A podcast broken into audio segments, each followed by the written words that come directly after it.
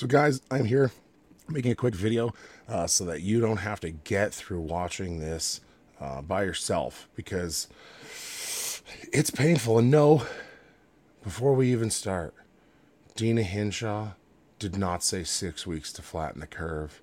That's just my take on it. So, we're going to be going through the recent chief medical health officer's recent release that uh, we are not going to get rid of all the restrictions on August 16th anymore. They're going to be held up until September 27th. An additional six weeks is what we're going through now. So get ready for that.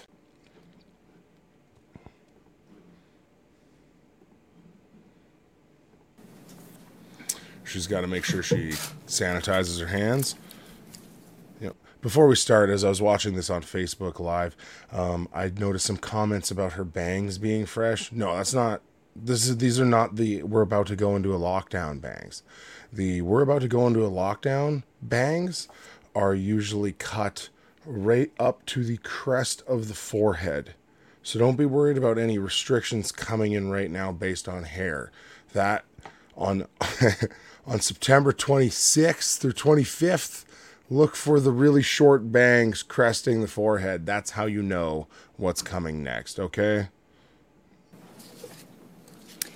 Good morning, everyone, and thank you for coming today. the last. Hold on, did I click share audio? I'm gonna stop sharing and redo this really quick. And yes, this is gonna all stay in the normal video because that's how I roll. So I'm doing it again, and there you go. I just want to make sure I don't have to re record this whole thing again. She just said, Good afternoon and thank you for coming. Last time I stood in front of you, I shared with you the plan to shift towards a more sustainable approach to COVID 19, where we could use an enhanced version of the public health systems that manage other respiratory viruses to also manage COVID. Okay, so the plan was to use the normal system in Alberta of handling respiratory respiratory issues and start treating it exactly the same as COVID. At that time, I promised you that we would closely monitor COVID 19 for a two week period and adapt as needed before the remaining changes came into effect on August 16th. Throughout COVID 19, I have been committed to following the data and evidence, and my team has been nimble, adjusting our recommendations. Committed to following the evidence and nimble. Okay. I mean, I as we listen to this, I can't help but comment, right? As needed when the facts have supported it. Since I made my previous recommendations, I have been watching local and international data closely, and two items have emerged that have led me to recommend that we adjust our approach and defer the changes originally scheduled for August 16th. Here we go. First, current non ICU hospitalizations in our province are trending somewhat higher than we anticipated. Our initial modeling showed that at this time we would expect to have about 90 total cases in hospital, compared to 140. Oh, oh no. Hold on a second, guys. To the five minute mark again. As needed when the facts have supported it. Since I made my previous recommendation, showed that at this time we would. Ex- Sorry, guys, just a little hiccup on the on the on the clicking there. I accidentally went back to the first start of the video there for a second. Expect to have about 90 total cases in hospital, compared to 146 cases in hospital today. This is an increase. So one thing I'd like to just deal with here, um, I would like to publicly apologize for getting anyone's hopes up. Because for the last couple weeks after getting the announcement about the August 16th date uh, I thought that um, that was actually going to happen. And it was all a you know a, a ploy to get the left riled up so that the uh, UCP in Alberta could point towards the crazy leftist overreaction and say, look, they're nuts, and direct votes back to the UCP party for the next election. And so I thought that they were actually going to let us um, have no restrictions for a while. Uh, I've changed my mind. It's not happening. September 27th is not going to happen. That's where I'm at now. So I'm sorry for getting anyone's hopes up. I sh- thought I should just deal with that. Increase of 62% over our projections. To be clear, there is no issue with hospital capacity. Anyone who needs treatment will be able to get it, either for a COVID related illness or for an unrelated issue. However, it is important to take some additional time to monitor the situation. Second, we are closely watching the emerging evidence from the United States about pediatric cases with the Delta variant. It's weird how the Delta variant is spiking in places where people have gotten the shot, right? It's weird. It's weird. Of course, she's going to say the exact opposite of that. This is all a pandemic of the unvaccinated. Of course, we know that places like Israel are like at 90 some percent vaccinated, uh, and they're still having outbreaks there, and people are still being hospitalized. So that's not true. But we're going to focus on Florida. She's going to make sure that you know that Florida's having a really bad time right now. The experience in the US has been different from the information from the United Kingdom, which we used to inform our original decision. In the UK, the Delta variant did not cause a different experience in children than previous COVID waves. Children under 15 remained the lowest risk of severe outcomes from infection. In the US, unfortunately, hospitalizations in children have started to rise, most significantly in states with lower overall immunization rates. See, so right there, if you aren't immunized, you are the reason why children are getting more sick. How is that possible? So, children who can't even be vaccinated are being affected more adversely just because there's less vaccinated people around them. It's making them more sick. It's it's wild. It seems most likely that the reason for the difference between these two settings is the level of adult immunization, which is protective for children via reduced household and other community transmission. In the UK, almost 75% of adults have received two doses of vaccine, while in Florida, one of the states where high hospitalizations have been reported in children, only 60% of adults have been fully vaccinated. In Alberta, at just over 67% of the eligible population fully immunized, we are in the middle of these two. Give- so here comes the push.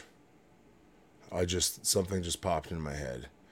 This is how the UCP puts the war onto the unvaccinated. It's actually really smart now that I think about it. Think about it. It yeah, yeah it's really it's really smart. Um, so basically, you have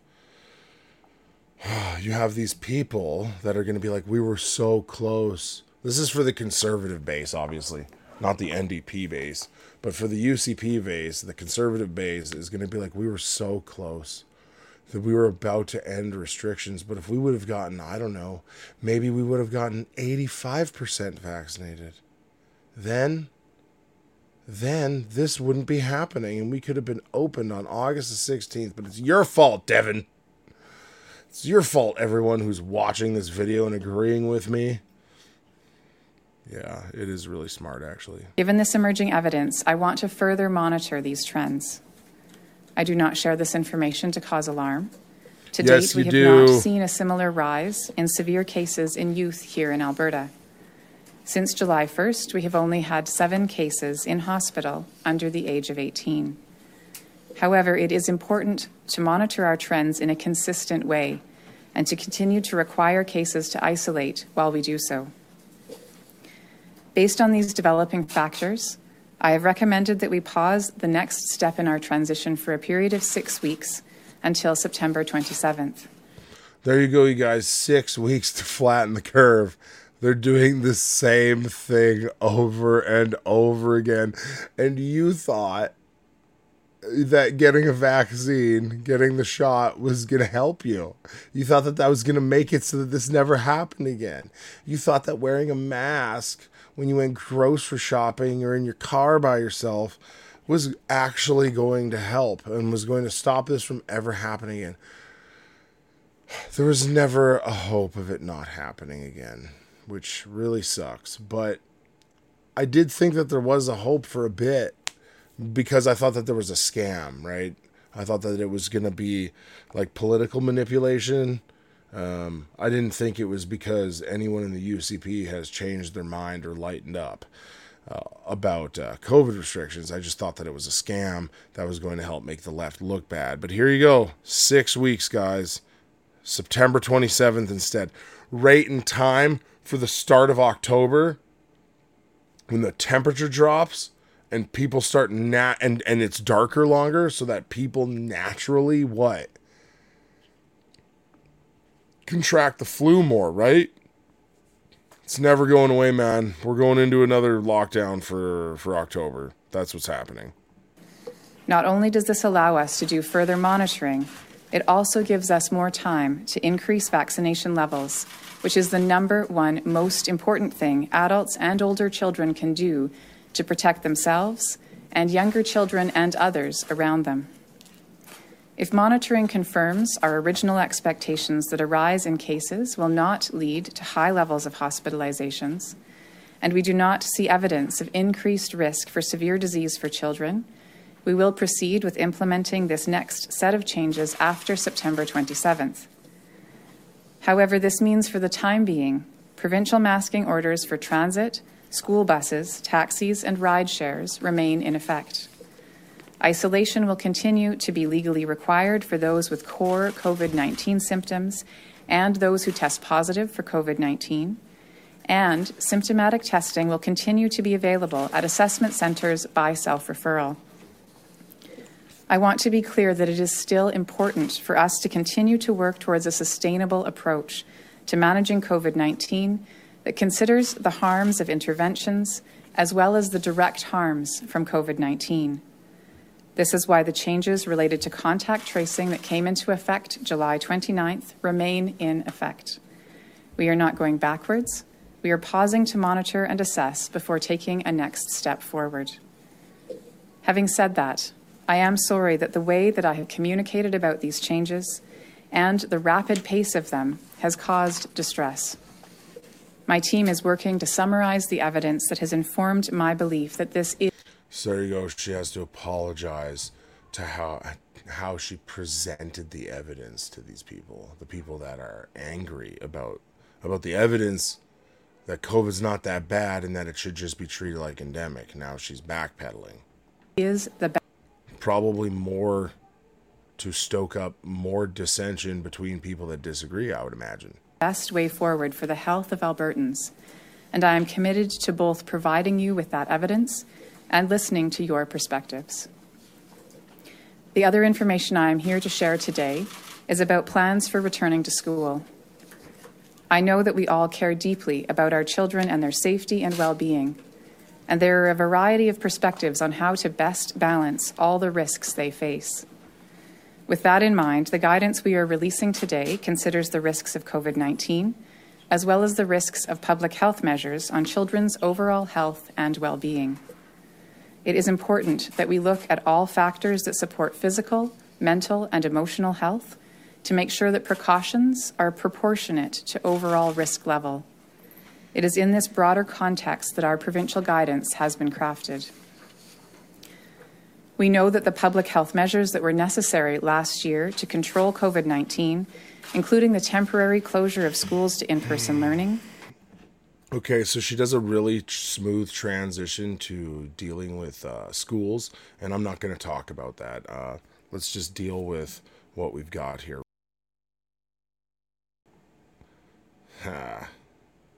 so, guys, understand that we shouldn't be putting our hope in these government officials anyway, right? Um, we shouldn't be doing that. They're never going to come through for us.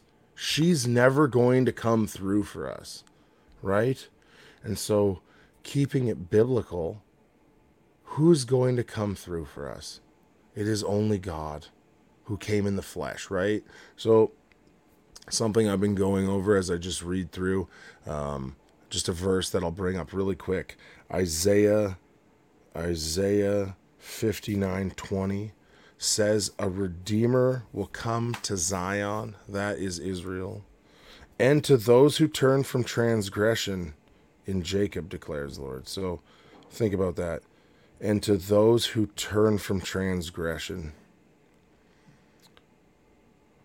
A redeemer is going to come to those who turn from transgression. Transgression is sin, it is idolatry, it is worshiping idols, it is worshiping the work of your hands and not and instead God who made all things, right? Instead of that. And so we must put our hope in that. If you have not put your hope in that, there is no hope for you. This is going to be utterly depressing for you. And you're going to fall back down into a funk. So, guys, if you are not a believer, if you are just here to watch the political commentary, you must turn to Jesus today. Please, I'm not going to do the full gospel presentation at the end of every short video, but please understand that you must believe on Jesus Christ for the forgiveness of your sins, okay? And so that was just a really good example of God calling telling people that they will turn from those who believe on him will turn from their transgressions.